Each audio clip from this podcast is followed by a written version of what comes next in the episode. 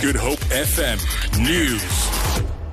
When Parliament's inquiry into the SABC affairs continues today, the ad hoc committee is expected to get legal opinion on whether its draft report can be sent to affected parties without recommendations. The committee wants to adopt its final draft report. However, debate flared up yesterday between the ANC and the DA in the ad hoc committee following the ANC's Julie Killian suggestion that the recommendations be excluded for now. She said that recommendations should only be considered after the committee received comment from the affected parties who would get the draft report. Committee Chairperson Vincent Smith. The uh, convocation asks again for Afrikaans uh, to be restored to the, to the position of uh, we apologise for that soundbite problem. Bromwell Street residents in Woodstock who are facing eviction are pinning their hopes on next week's High Court case.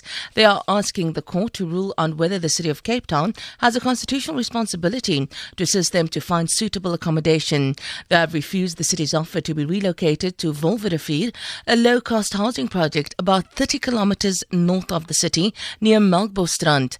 Ten families are facing eviction after developers bought the row of of houses in 2013.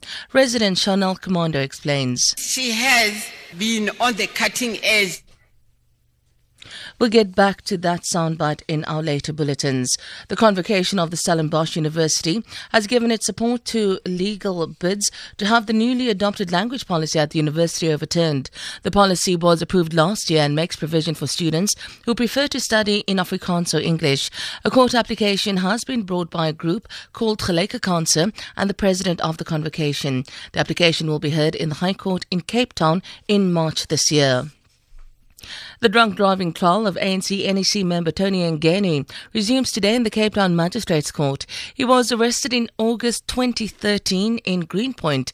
Closing arguments were scheduled for December last year, but when Yengeni did not pitch, a warrant for his arrest was issued. The case was postponed for the state to obtain transcripts relating to the police investigation. It's not the first time that Yengeni is facing a charge of drunk driving. He was acquitted in 2007 on a similar charge. The rand is trading at 13 rand 40 to the dollar, 16 rand 85 to the pound, and 14 rand 30 to the euro. Gold is trading at $1,183, and the price of Brent crude oil is at $56.25 a barrel. For Good Hope FM News, I'm Sandra Rosen.